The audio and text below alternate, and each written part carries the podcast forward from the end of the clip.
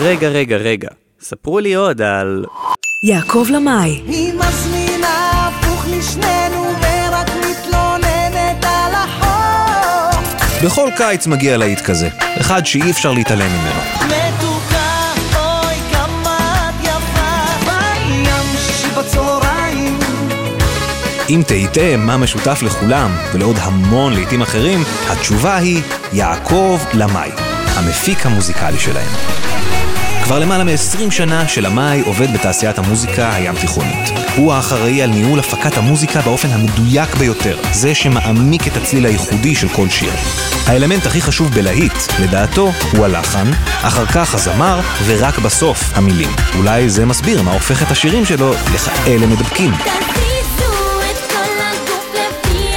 למאי עובד עם האומנים הכי גדולים בז'אנר שהוא מתמחה בו. מעבר לאייל גולן, הוא הפיק אלבומים מצליחים לשרית חדד, משה פרץ, זהבה בן, והרשימה לא נגמרת.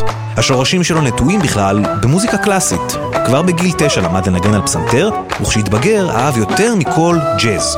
בריאיון איתו סיפר שלא הכיר מוזיקה מזרחית עד גיל 25. הפריצה הגדולה של עמה הגיעה בתחילת שנות ה-90 בזכות העבודה עם עופר לוי ועם ישי לוי, בין היתר על הלהיט הגדול שלו, רקדי. ניסי אחרי ההצלחה המסחרית הקים אולפן הקלטות פרטי בדרום תל אביב והחל להפיק לאומנים נוספים. הוא עובד באותו האולפן עד היום. גם ברגע זה ממש, הוא כנראה מבשל שם את הלהיט הים תיכוני הבא. מוזיקה זה גלגלצ. גלגלגלגלצ